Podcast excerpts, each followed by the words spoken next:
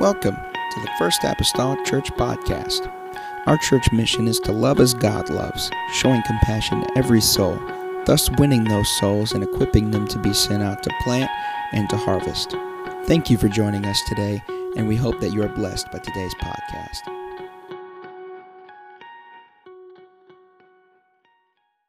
you, which was also in Christ Jesus, who being in the form of God thought it not robbery to be equal with God, but made himself of no reputation and took upon him the form of a servant.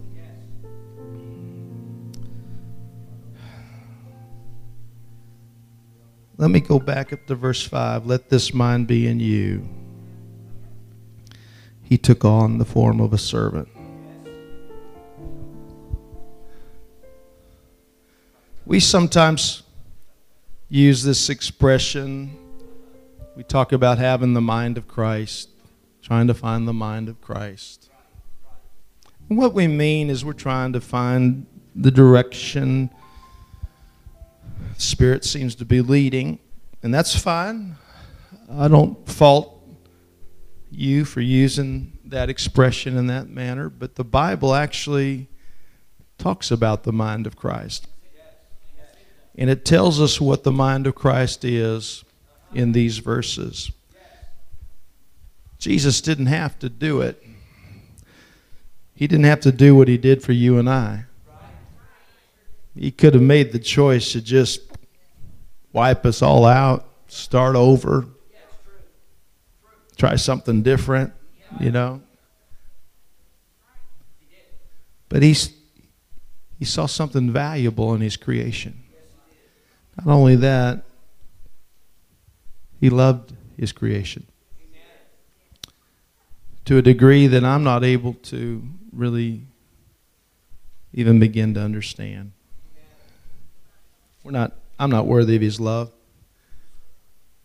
But I guess that's what makes it love. That's what makes it love. There was something more important to Jesus Christ than anything else in all the universe. Something that compelled him to voluntarily give up heaven and come down to this lousy place, this broken place, this, this sin corrupted world. Oh, he didn't make it a lousy place. That was your fault and mine. Going back to our parents from the very beginning. The world is a lousy place today. War, destruction, disease, death, injury, pain, suffering. It's all the cause of one thing, and that is man's sin. God made it perfect in the beginning. We're the ones that broke it. So let us never blame God for suffering. We brought it on ourselves with our sin and rebellion. So the Lord looked at a broken world and, and a messed up situation here on earth. He knew there was only one way to reconcile the situation.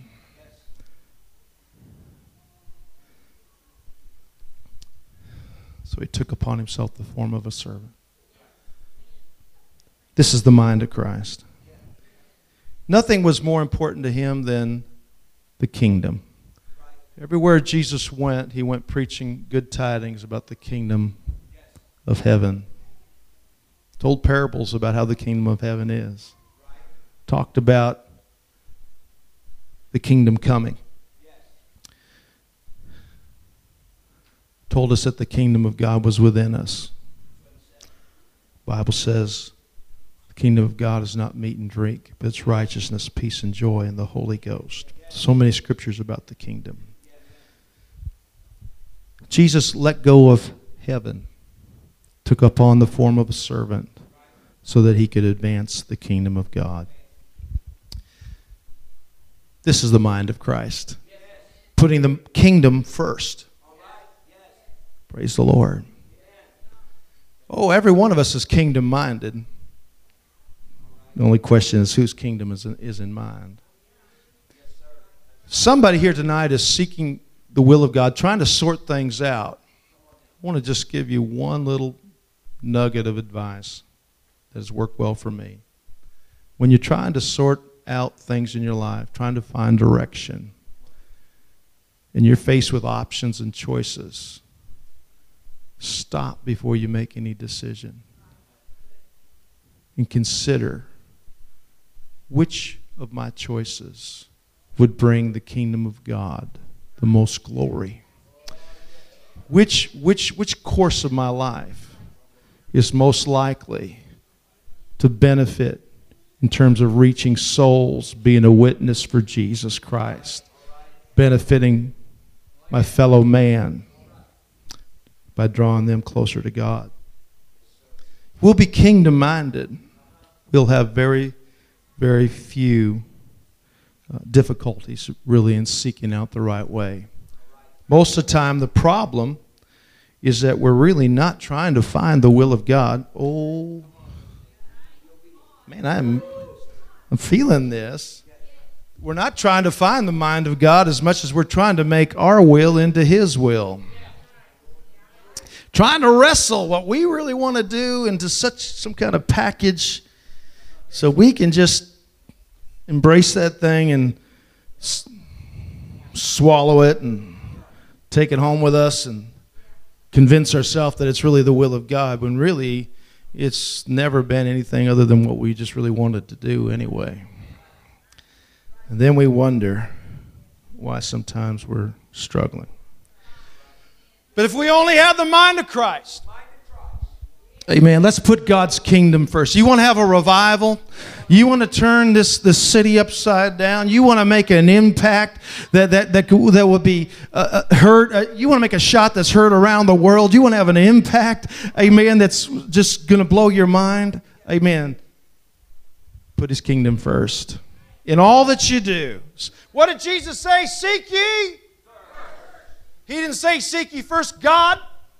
He said, Seek ye first the kingdom of God and his righteousness, and all the rest of the stuff gets added unto you.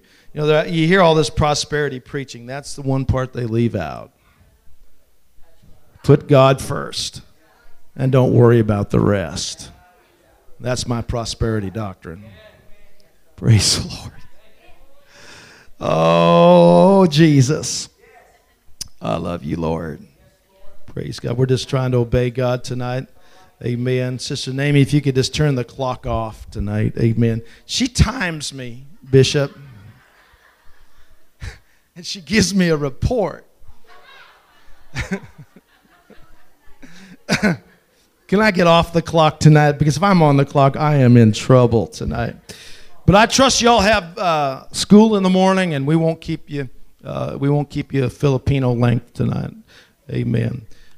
And um, we do count it a tremendous honor, just more than you could, more than you can understand, to stand on this pulpit. We appreciate you opening up your your pulpit and your church to us to talk to you all about some of the wonderful things that God is doing in the country of the Philippines. By now, you all have been looking at that for a while, so you know what our name is, what our names are. We are Mark and Deborah Namie. We're honored to be your missionaries to the Philippines. we do have a website. It is called PhilippinesForChrist.com. I encourage you to pick up a bookmark on your way out. It has our website address, and we'd like you to stick that in your Bible. And uh, hope that every time that you open your Bible and, and uh, pull one of those out, uh, that you'd remember us. Maybe those, maybe those guys are going to get some bookmarks. That'd be great if they are. Praise the Lord.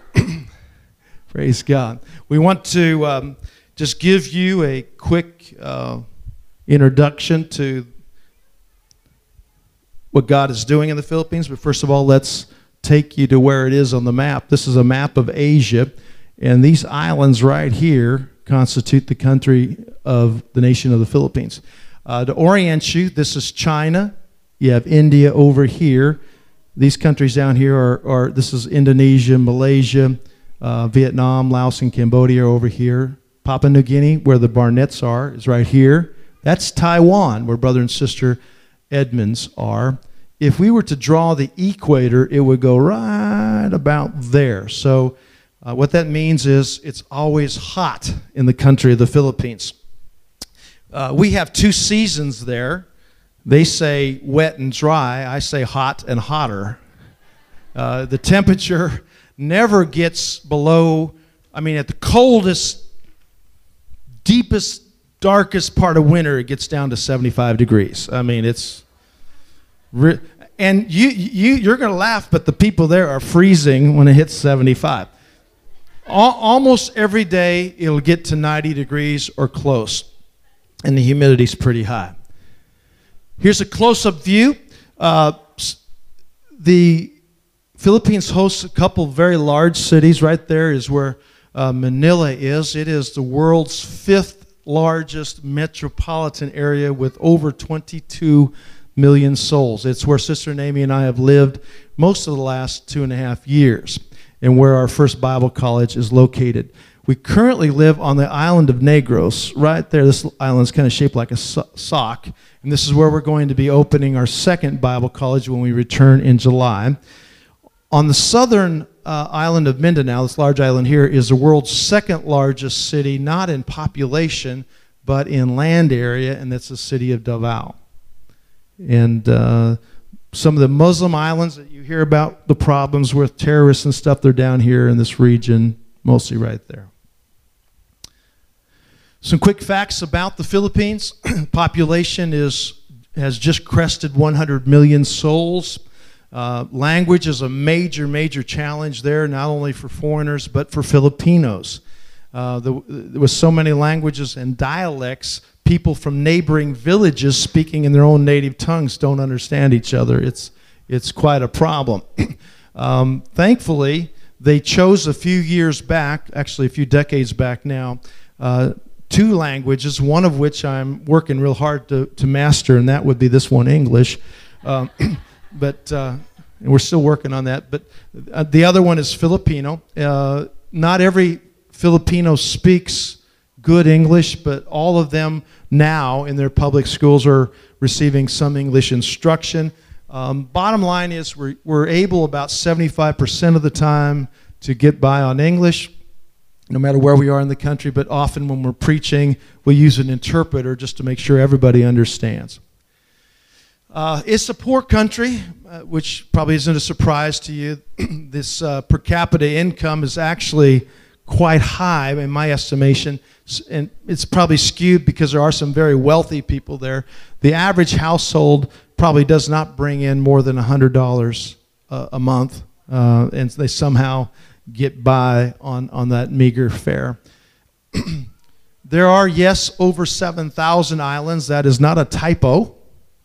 Uh, that's another one of our challenges is that uh, just, just transportation is, is a real challenge there. It's just it's not easy to get from uh, Manila, say, to uh, Mindanao. The only way you can get there is either by boat or, or by air, air.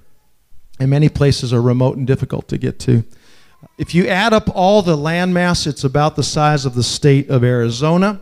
Uh, often the Philippines, sadly, is in the news because of the weather. There, it, there are many typhoons that seem to just bullseye on, on our country, one after the other, starting in June and going through usually December or January.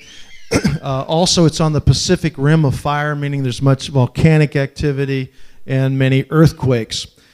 Uh, I should have mentioned what one of the best things about being a missionary to the Philippines is. I get to wear these. This is a uh, Filipino barong. That's what they call it. I call it a great excuse not to have to wear a tie. Praise the Lord. Amen. So this is their this is their formal formal dress, and you'll see uh, a lot of Filipinos wearing. but almost every Westerner that comes over says, Hey, where can I get one of those? Praise the Lord. All right, some uh, brief history facts. Uh, the country of the Philippines was a colony of Spain for more than 300 years. After that, it became a U.S. territory until shortly after World War II. Uh, many people will remember, especially those my age and up, would remember Ferdinand Marcos, who ruled as a dictator. But he's actually better known for his wife. What was her what was her thing? Shoes, that's right. What's what's for the rest of you, what's up with the shoes? Well, the Marcoses had to leave the Philippines in, in a hurry. Um, in 1986, they went into exile, and I don't know how many pairs Imelda got to take with her to, to Hawaii, but she left behind 3,000 pairs. Wow. Hey, that dictator thing's not so bad, is it? Yeah. All right. You might remember Clark Air Force Base and Mount Pinatubo erupting in 91. We'll move on. Uh, the religious situation is predominantly Roman Catholic, maybe 90%. Uh, most of uh, the mainline religions, denominations will be represented there, but in small percentages. And there are also many homegrown kind of cults, uh, sadly, with large followings there. Um, we talked about the Muslim influence in the southern Philippines. Uh, the, the, it can be quite a problem, although they're uh, trying to root them out uh, along with the U.S. military's help. Um, they are responsible for many kidnappings, bombings, uh, other terrorist activities. So we do covet your prayers because, yes, we do sometimes travel in Muslim dominated areas. I don't have a death wish, but we, there are precious souls that are there, and we have churches and works reaching into those areas, and those folks need God too. Amen. One of the things that weighs heavy on our heart is that the country of the Philippines is in Asia, which is, which is where 60% of the world's population lives tonight. Do the math. Uh, 7 billion souls, 60%, that means more than 4 billion people live on that one continent of Asia, and we are on the doorstep of Asia. And I've had occasion, Deborah and I have had occasion to travel somewhat through Asia, and everywhere we go, our heart is made heavy because of the idolatry. Uh, all, all of Asia seems to be idolatrous, I mean, literally worshiping statues, having little shrines to gods, offering their money and their, their prayers and their food and all this kind of stuff, all their service to gods who cannot hear them, false gods who cannot hear them, nor answer their prayers. It tears our heart out. And in all of Asia, there are more than 50 countries, but there is only one nation that considers itself to be Christian, and that is the nation of the Philippines. Though it be predominantly Catholic, Filipinos have something, it seems, inbred in them Bishop McGee, that, that seems to be in them already that says we have a responsibility to Christianize or to reach or to evangelize Asia. So I, be, I said all that to say this that I believe that the day will come. I believe it's in God's perfect will that one day we'll not only be talking about sending missionaries to the country of the Philippines, but with His help, we'll be one day sending out many missionaries from the Philippines to reach the rest of Asia. Praise God in Jesus' name. The first apostolic missionary, uh, missionary family to the Philippines was Reverend Carlos Grant, who was with the Assemblies of the Lord Jesus Christ for many years, did a tremendous job. As far as we know, he is, uh, in fact, by all accounts, he's the one that introduced the apostolic message to the country of the Philippines. We're happy to report that the apostolic movement is, is healthy and uh, many uh, of our churches are having revival there today. Well, it all started with Brother Grant. And uh, a few years ago, someone blessed me abundantly by putting into my hands an original typewritten copy of Brother Grant's personal memoirs. And so we have his autobiography, and I, I read it, and it just thrilled me, me particularly, since we were going to be missionaries there. It particularly interested us, of course, to know how the work got started. But I thought, what a gift! Uh, and we want to we wanted very much to share that gift with folks back home. So we asked for and received permission from his successors and heirs to uh, print that book, uh, print those notes up in book form. And as a project of our Bible college, there we have now printed up uh, that into a book, and it's available only one place on earth, and that is in Mount Carmel, Illinois. Amen. On a little table right out there. But only be there for a limited time.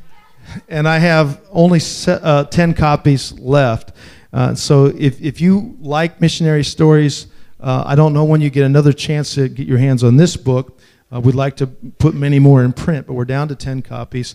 Uh, they're out there. Pick up one before you go home, and I promise you you'll enjoy it.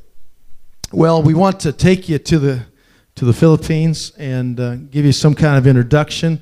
We couldn't do that without showing you some of the islands. Uh, the only way we can get to many of those islands is on a small boat like what you just saw there. And I know you all are feeling very sorry for us right about now. You see these uh, beautiful island scenes. I wish I could say uh, it was all about beautiful islands and, uh, and, and, all that. now, they say I'm not a diver, but they say some of the world's best diving is there. Um, yeah, it's certainly very pretty islands. But you are getting some scenes, uh, local fishermen there, some of the houses that people live in. Uh, all through the Philippines, you'll see people living in bamboo houses with grass roofs. Family lives in that house behind us there. And just gives you an idea of some of the beauty that can be seen if you get out and around the Philippines. of course, we have to also introduce you to the city of a little bit of city life, and there's Manila, just a, a little tiny slice of it actually. I mean, it's like that 360. Very dirty, uh, smoggy, air is terrible, and the living conditions are squalid in a lot of places. Look at those shanties where people are living. Everybody uh, is familiar with the jeepneys. There's a couple jeepney drivers. That's open air buses that are used for public transportation. These are tricycles, which are used for short uh, tra- uh, distance transportation. You might see a family of four or five on a small bike. Of course, you might see anything else there too. That's just right outside of where we live. That's a uh, roasted pig. Actually, delicious, by the way. Uh, they love they love those for feasts. Uh, of course, fruit stands, vegetables, cute kids everywhere. They, Filipinos love a camera, by the way. I tell you, they will warm up. Some of the living conditions. This is right outside of our balcony where we live. That's a family of three living right there. Uh, folks sleeping on the streets in Manila is not uncommon. Um, you know, kids are just so poor. Some places in the city breaks your heart. Um, you know, they're cleaning themselves and drinking from a, a rain gutter. I mentioned idolatry. the Filipinos are, are not without their own idols. Uh, they're, they've just made one small change. They've, they've always been idolatrous people. They've just Christianized their idols. Every village has a patron saint. Every, you know, they, they have festivals where they, where they offer prayers and, and even have food offerings, just like they, just like you read about in the Bible. People are still practicing idolatry, only there they give them Christian symbols. You know, God, God hates idol, idolatry so much that he said that every idolater would go to the lake of fire. Serious issue. Serious issue. Now, our idols may not be statues, but let's make sure we don't put anything between us and God. Amen. We don't offer our worship or our love to anybody other than Him. Amen. Well, Manila is only one part of the Philippines. To really get uh, to know it, you need to travel in what we call the provinces or the outlying areas. You see, uh, rural life is uh, so uh, interesting there. That is sugarcane. Uh, here's typical houses in the countryside. Um, this is near a, near the water, near a beach. There's somebody taking a bed home on a tricycle. He's, you can't hardly help but smile when you're in the Philippines. You're going to see something funny. I just wondered where he came from and why, he's, why is he still alive. I don't know. More houses. This lady's cooking over an open fire in her own kitchen. There's the inside of a grass hut. People live there. This inside of a block house, a typical house. Uh, a shanty village nearby one of our churches. That is rice drying, by, dry, drying out by the roadside. Another village scene there. And uh, these folks actually are Pentecostals. They live in a city dump. That is a about a six inch long spider. Yeah, sitting on that leaf there. More rural scenes, just some slices of life uh, from some of our many travels throughout the country. These animals here are called carabao. They're a form of water buffalo. They're very gentle but very strong animals. They use them just like in the olden days. They still plow with these guys and use them to carry loads. Well, our daily life is very, very hectic, as you can imagine. Uh, during the week, we typically are teaching in the Bible college. Uh, on weekends, we're traveling to our various works throughout the country.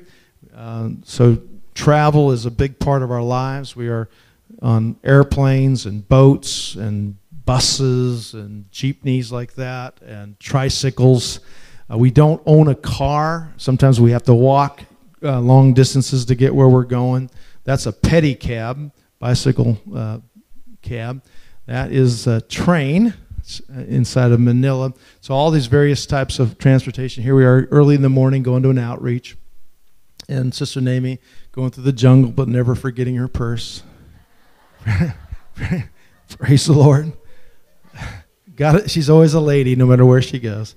Praise God. Coming home in the after dark, catching some uh, some Z's on a boat. you get the you get the feeling. So sometimes we, you know, our days will start at four o'clock in the morning, ten hour bus ride to where we're going, preach maybe two or three different locations, take a bus back home, you know, get in again after midnight. We don't complain. Uh, God has been good to us, but we we do covet your prayers that God would continue to give us the health and the strength that we need, the grace that we need to continue to do the work. Uh, that's inside of a jeepney. You can kind of see all the Americans are crammed in there. They did not have us in mind. The typical Filipino's about this tall. So they didn't have us in mind when they designed those, uh, those jeepneys. Um, just we thank God for so many different doors of opportunity that have opened up to us. One of those is in the uh, Davao City Jail. Our bishop there is doing a tremendous job. You can't hardly see him, he's there interpreting for me. But he's baptized more than 30 of these inmates over the last few years in Jesus' name. Praise the Lord. Hallelujah. Amen. Several of them have received the Holy Ghost. And man, we had church in there just like we had church in here. Amen. We weren't bound up just because we were in prison. Amen. Praise the Lord. Here's a scene that um, uh, uh, sadly you, you're not likely to see in the United States. Got a question for you. If a public school teacher were to take her Bible to a, her classroom and open it up and begin to talk to the, her students about what the Bible says, what would happen? Yeah, how long would she have a job? I mean, five more minutes. I mean, she's done. She's toast. I'm so glad I live in a free country. I'm not talking about the U.S. Amen. I'm so glad I live in a free country. In the country of the Philippines, it's actually acceptable for a teacher to talk about what the Bible says.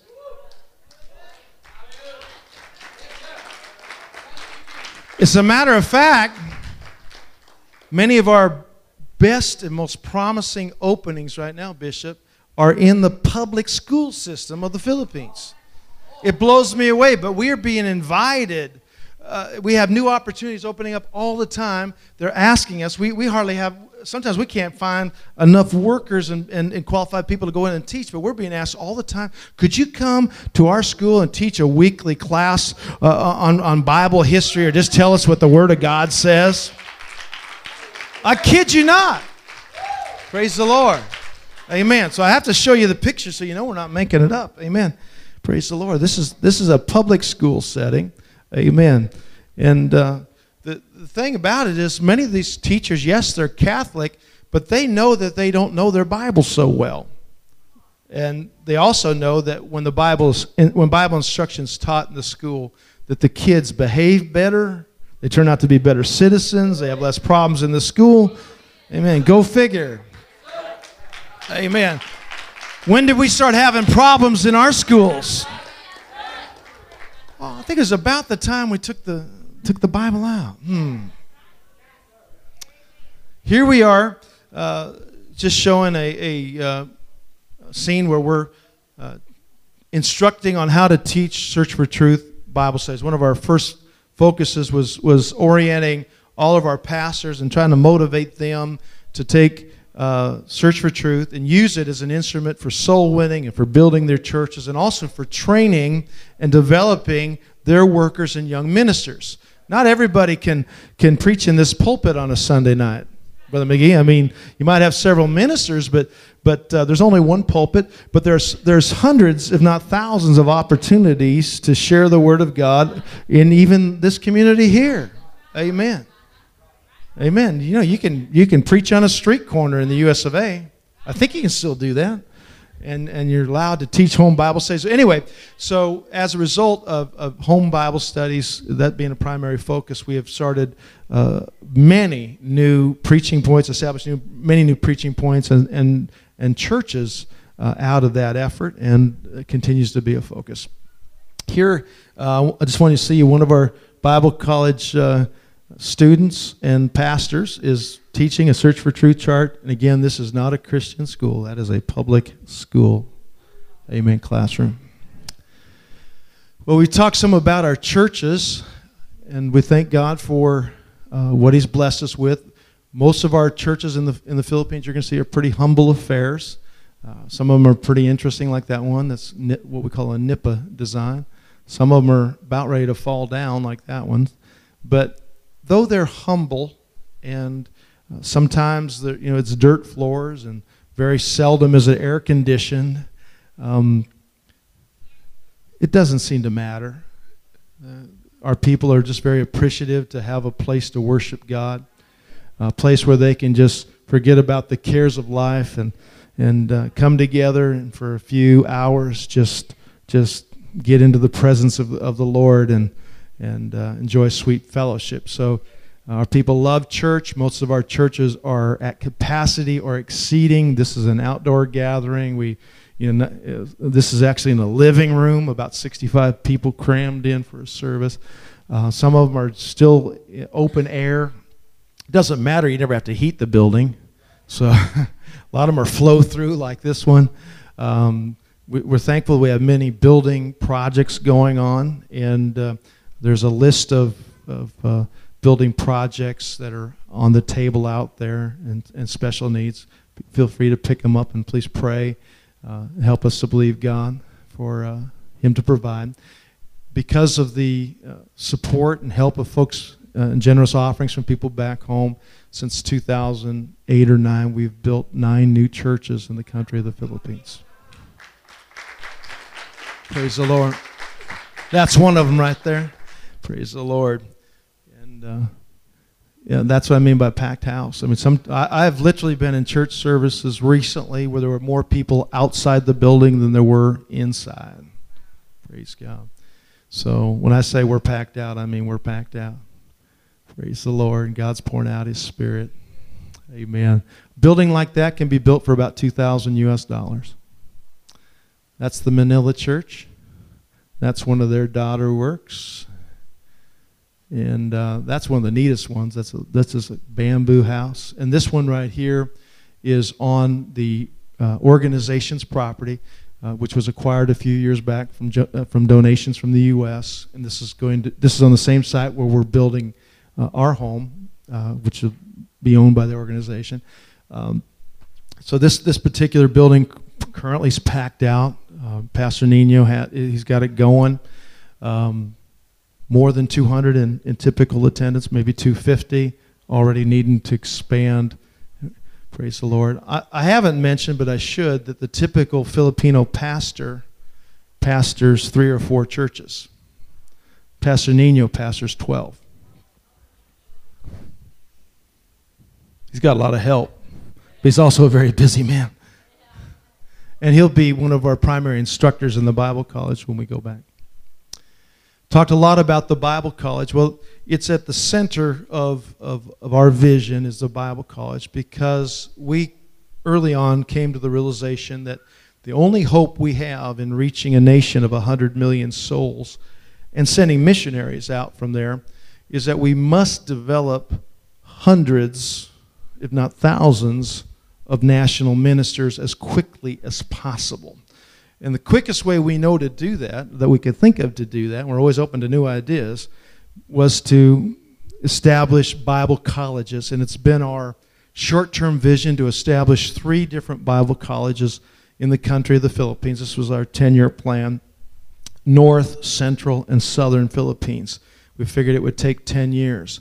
We figured it would take at least five years before we'd be able to open the first one, but God has just accelerated things. And here, uh, uh, when we go back, we'll be opening the second Bible college in the Philippines in just three years from when we opened the first one. Uh, you see some pictures of the Bible college students past and this present, and that was future. Uh, we thank God that uh, we're, we're seeing great results in the lives of these young men and women. Uh, let me explain to you Bible college in the Philippines is so much different, maybe, than Bible college here. Uh, there, we are only accepting applicants that have a recognized call to ministry, and there's only one purpose, and that is to train them, equip them, and get them in the field as quickly as possible. It's no nonsense. It's not book. Lear- it's not only book learning, but there's an awful lot of, of uh, emphasis on on prayer life, personal discipline. Um, we we run it somewhat like a boot camp. Just to be honest with you. Um, very strict, and, and right there is one of the greatest taskmasters. You don't want to get on her wrong side, I'm telling you. Amen. She says, I'm a softy. Well, she, compared to her, she's probably right. But uh, nothing gives us greater joy, more joy, than, than seeing these young men and women develop into capable and anointed ministers of the gospel. Pray for the Bible school students. This is how we're going to reach the Philippines. This is how we're going to reach Asia. Here we are uh, this was just last February during General Conference. We uh, had an ordination service for several of our graduates. Praise the Lord.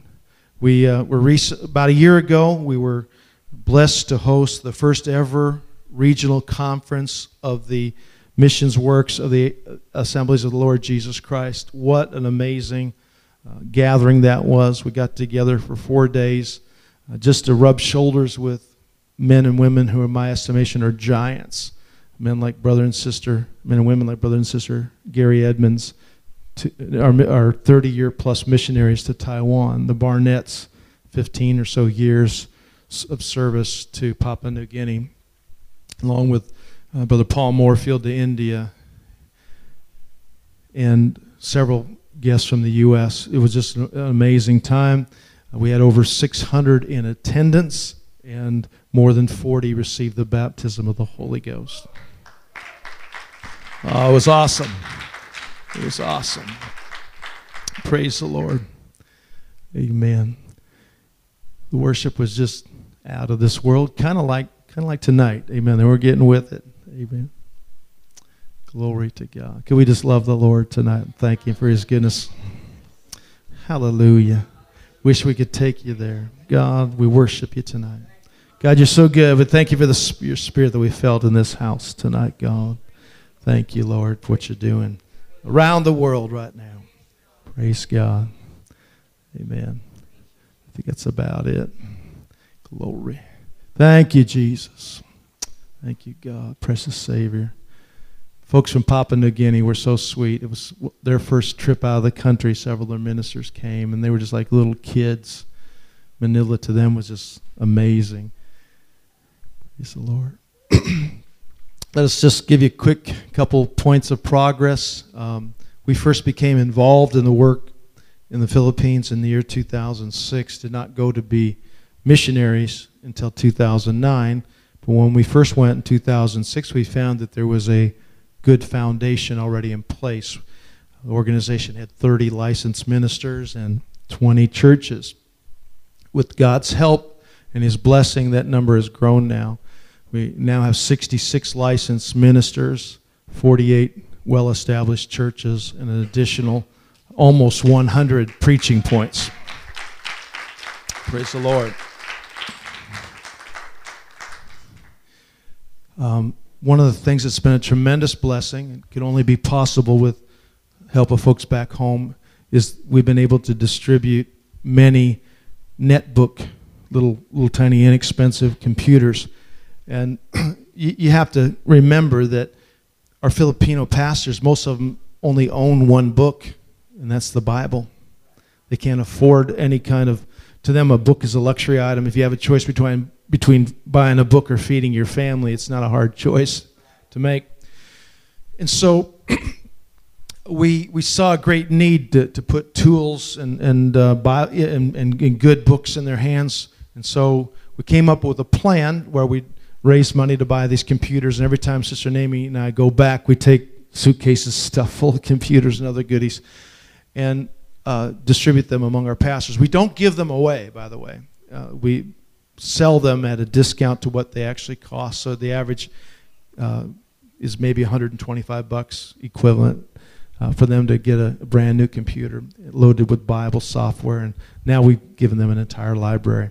These have been a tremendous blessing and have had a direct impact on, on reaching souls.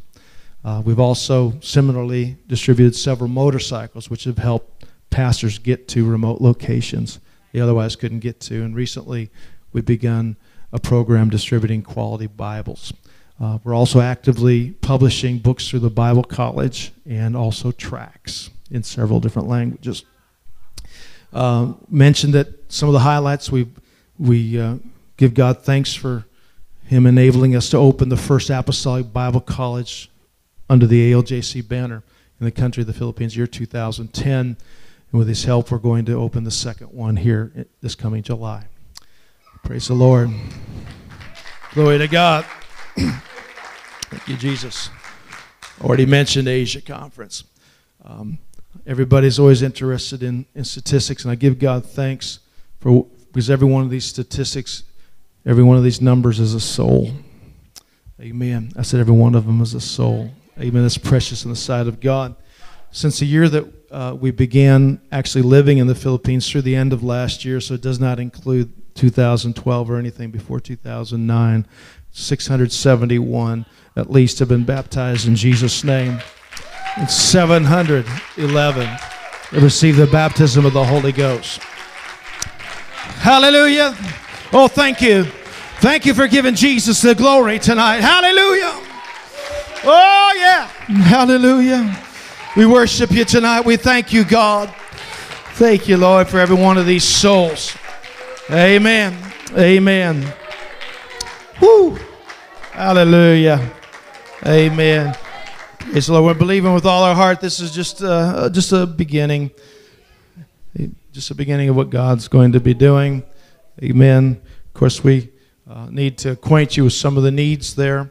One of the greatest uh, needs, and I think the greatest investments uh, that will, that you'll ever have an opportunity to make, is investing in a soul, investing in a in, in a ministry. And so it takes money to, to house and feed our Bible college students. Uh, this is something, if there's a shortfall, Sister Naomi and I uh, have to take care of it out of our own budget, and we do. But uh, in order to expand the Bible college, we're going to need some outside help. And we don't charge tuition, we don't charge anything for books. Uh, we put, you know, we, we're building buildings for them to, to sleep in, no cost to them. Uh, but we still need to f- house them and feed them, and that costs about $40 a month. How many here can eat for $40 a month? How many can feed your dog for $40 a month? Maybe we can feed your dog for 40. Depends how big he is, I guess. Praise the Lord. so, uh, we're praying that God would just put it on the hearts of at least 30 different individuals to sponsor one Bible college student for one year, 400 bucks, and you sponsor a student for an entire year. $40 a month if you, if you don't have it all at once. Uh, what we'll do, if you, if you can get with your pastor who will get with me, if you'd like to sponsor a Bible college student, we'll let you know how to do it. And uh, once we get back to the Philippines and get a list of enrollees, we'll even give you the name so you know exactly who you're sponsoring and you can pray for that individual. It would be a tremendous blessing. And the only way I see going forward in order to be able to grow the Bible college is through sponsors. Many needs listed out on the back. Uh, I won't go through all those. Please pick up a sheet and you can read about some of the needs that are there. Please help us pray for these. Um, nobody likes to talk about money, but we all recognize that Kingdom of God needs money in order to go forward. Praise the Lord. Pastor's wife is amening me here. Praise the Lord. Amen. Bishop is amening. But we all ought to just, just please nod in recognition. It does take money. Amen. God bless you. You're a given church. We thank God for your support. Brother McGee was one of the very first to pick us up as missionaries, and we honor you, elders. You've been such a blessing to us. This church has been a blessing to us already. So God bless you, and thank you so much for that from the bottom of our hearts. Uh, but just to let you know, it takes uh, right at $3,000 a month minimum uh, to uh, not only cover our living uh, expenses, but also to support the various many mis- ministries that we're that we've shared with you, and travel expenses. We're, we're pretty frugal, but it does take about three grand a month. 2011, I edited it up, did the math, and, and we received about $500 a month short of that. So, uh, God's, uh, with God's help, uh, we somehow made it by. I didn't miss too many meals, obviously. Just by looking at me, you can tell. But, but uh, it, d- it does mean that we're, we were not able to do many of the things we would like to have done. Some things, uh, some areas got neglected because simply there weren't enough funds. So, uh, 3,500 a month would be a lot better. 4,000 would even be better. But uh, anything that you can do, if Lord will put it in your help to uh, help support the Philippines missions, we know that God will bless you above, above and beyond what you could ever, amen, ever imagine. Amen. How many believe that? God loves missions. The heartbeat of the work of, uh, of God's kingdom is missions. And I, I promise you, amen, you, you will be blessed when you get in tune with God's heartbeat. Somebody mentioned miracles tonight. Anybody believe in miracles? Praise the Lord. Let me tell you, amen. I, I can't explain it, Bishop. I, don't, I take no credit for it, Pastor. Uh, but, but, but I, but I got to talk about it. God has just of late just, just opened us up into a realm of miracles that is unlike anything I have ever experienced in my years of living for God. Just as examples, I mean, and there's one after the other. Just as an example, after we got back to the U.S. in March, I got a, this, so just very recently, I got an amazing text from one of our pastors who we trust in, uh, implicitly. And he gave a report of, of eight souls baptized, and we're praising the Lord over that. Amen. The next day, I get a report, a follow up report, because he hadn't even received the news yet. And he's, but he's praising the Lord because one of the ladies that he had baptized was blind. But after being baptized, she now sees. Oh, she was baptized in Jesus' name. Wow. He's still opening blind eyes. Wow. Ha ha.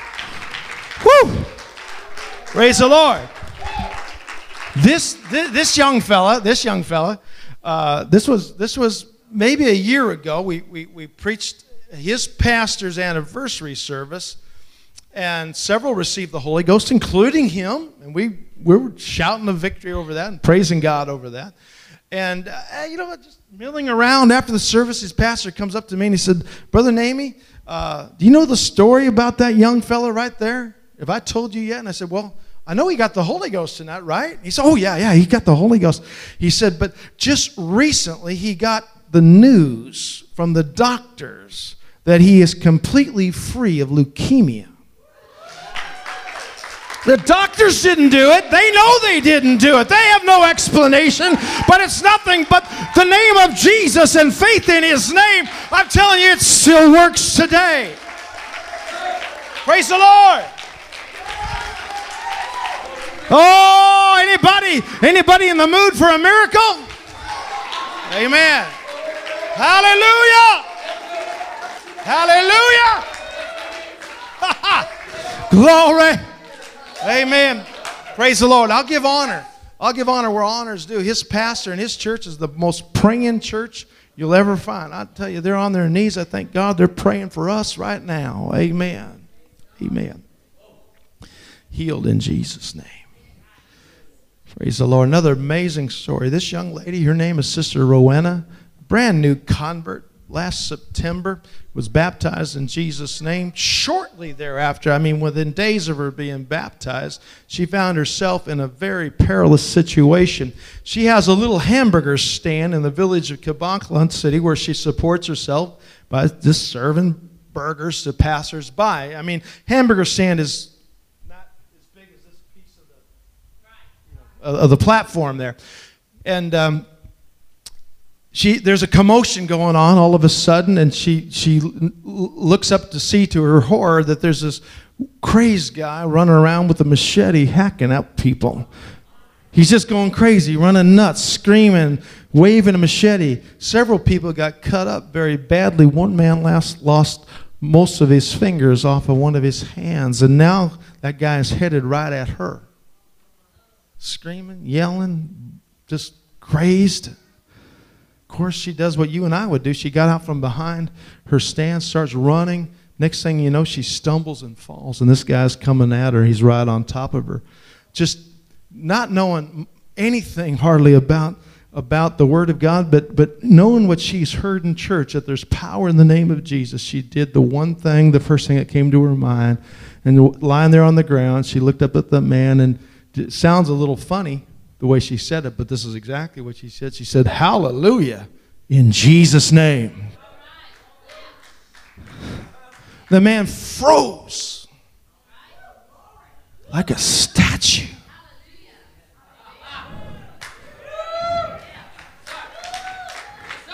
I'll tell you what happened. There were unseen hands of angels holding that man at bay from that child of God. Oh, she she didn't have, she's just a little thing. She's weak in her own in her own power, but she's strong because she had faith in the power of the name of Jesus. And the name of Jesus saved her that day. Praise the Lord. Amen. Security guards came, onlookers came, removed the weapon from the guy's hand, subdued him. I'm telling you, that lady's got a testimony today. Praise the Lord. Well, I'll tell you the, well, the rest of the story is she went back to church. She got real serious about getting the Holy Ghost after that. She got the Holy Ghost the very next Sunday. Can we give God the praise? She's still in church. Amen. Her whole family's in church. Praise the Lord. We prayed a couple of them through just before we left. Amen. I mean, you talk about revival. Amen. Praise Amen. You want to have you want to have revival? Let's let's just have a miracle or two and tell everybody about what Jesus is doing. Amen. Bishop, you talked about God meaning it for good. You know, I think what we need to believe God for is, is those folks who are sick right now to be healed, so to be a testimony to this community. Amen. That there's still power in the name of Jesus. Amen. Let God's true people shine. Praise the Lord. Amen. What time is it? I think I'm going too long. Amen. Oh, my. Uh, man, I got to tell this story. Amen. Praise the Lord. This lady, uh, this, is, this is perhaps the most notable miracle I've ever uh, seen in my own life. Uh, it's in, definitely in my top five or ten. It did not happen in the country of the Philippines. It happened in the country of Nepal, where we were invited as guests to, to uh, spend some time with missionary Moorfield, traveling with one of the brothers from the Philippines, Pastor Nino. We were invited, the four of us, to this lady's home because she was paralyzed, could not move her legs. We found her very depressed, propped up in bed with pillows. Learned that she had learned a few things. We learned that she had spent all of her fortune. She used to live in a nice house. Used to have a, a husband who was influential in the community. Family left her. He left her. Um, she spent all her money, had to move into a, a real depressing place. And uh, now she's paralyzed, can't care for herself. We found her just down and depressed and also ashamed because along the way she had renounced, not really renounced her Christian faith, but she had gone back and begin to practice some of the idolatry of the Hindus under pressure, with, under pressure from her family. Sometimes, I mean, it can happen. It happens here. Sometimes people feel pressure and they just they don't really they don't really mean it. I mean, they you know their heart's not in it, but they're pressured and so they follow on with their family. And she made that mistake and felt so ashamed. So, so we assured her that that Jesus still loved her and that he wanted, and though that he had the power to heal her, what he wanted more than anything else was to see her in heaven. And we encourage her to believe God, to, to repent of her sins, and to receive his forgiveness. Oh, with joy she received it, began to weep. presence of the Lord entered into that room. Within a few minutes, she was speaking in tongues again. Praise the Lord. Hallelujah. Oh, what a change came over her. I mean, you could just see a complete lifting of that heaviness and the joy of the Lord and just a renewing of the Holy Ghost that she had received many years prior. Praise the Lord. Well, to make a long story short, before we left that day, this woman who the doctors could not help. They sent her home after five days in India. Just go home. We can't do anything else for you. Praise God. We still have a great physician. Amen. Before we left that place, that woman was not only standing on her own power, she was not only walking, but she was shouting and jumping praying, praising God. There she is in her bedroom giving God praise because she had just been healed of paralysis by the power of the name of our God. Amen. I tell you, God is still the same. Amen. Yesterday, today, and forever. Amen. He's still the same in the United States as he is in the Philippines. If you've got a need tonight, if you've got enough faith to believe, all things are possible. Be a skeptic if you want. Praise the Lord.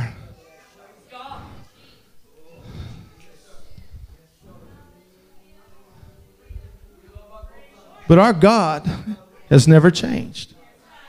It's never changed. Praise the Lord. Oh, let's just love Him tonight. Praise the Lord. Hallelujah. We're going to give God a chance we're going to give you a chance here in just a little bit to receive a miracle. If there's anybody here tonight that needs the Holy Ghost, we're going to we're going to have a prayer season. If you need a miracle, you're in the right place tonight, right time. Amen.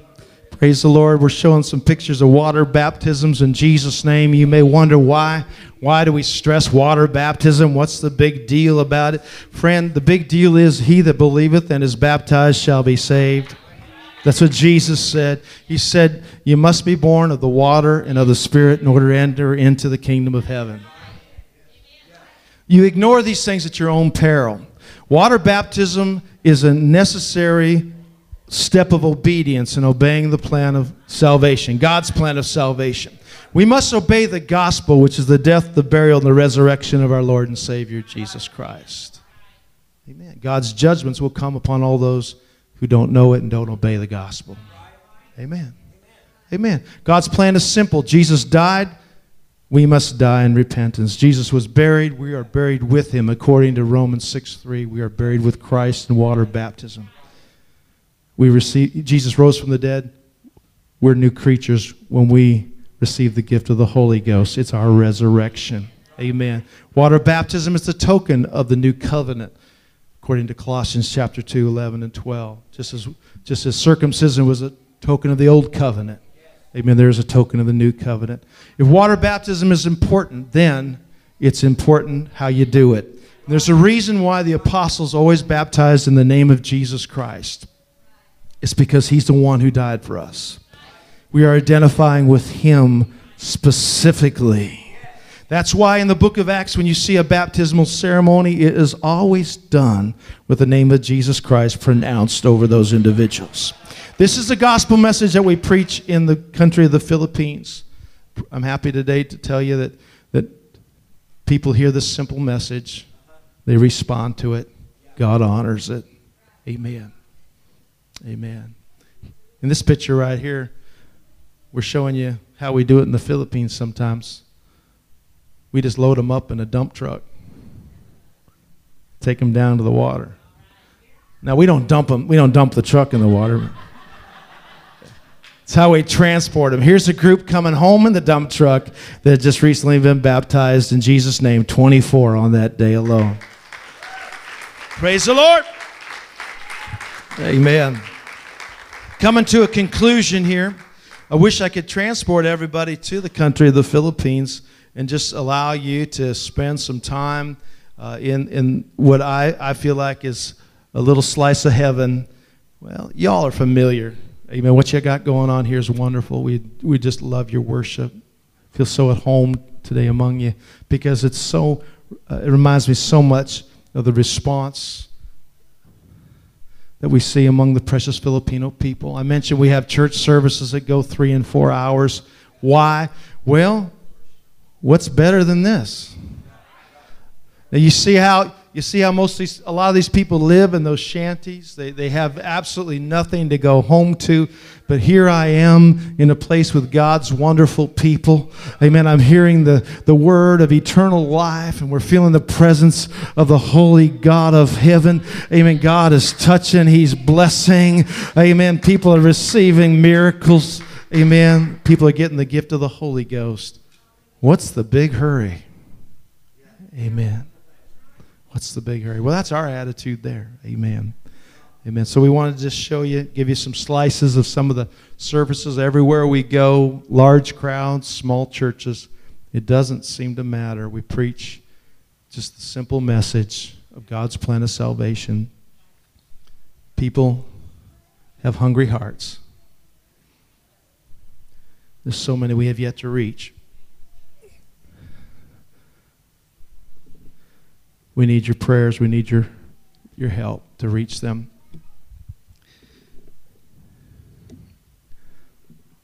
Count it a great honor to be your missionary to the country of the Philippines. Tonight, as we come to a conclusion, I want to invite the musicians to come back.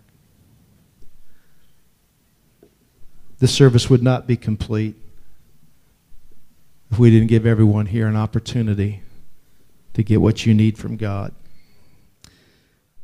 You need the Holy Ghost tonight, I'm going to ask you. Thank you for listening. If you would like more information about our services and activities, you can find us on Facebook, Instagram, and Twitter with the username FACMC. Again, that's FACMC. Thank you and have a blessed day.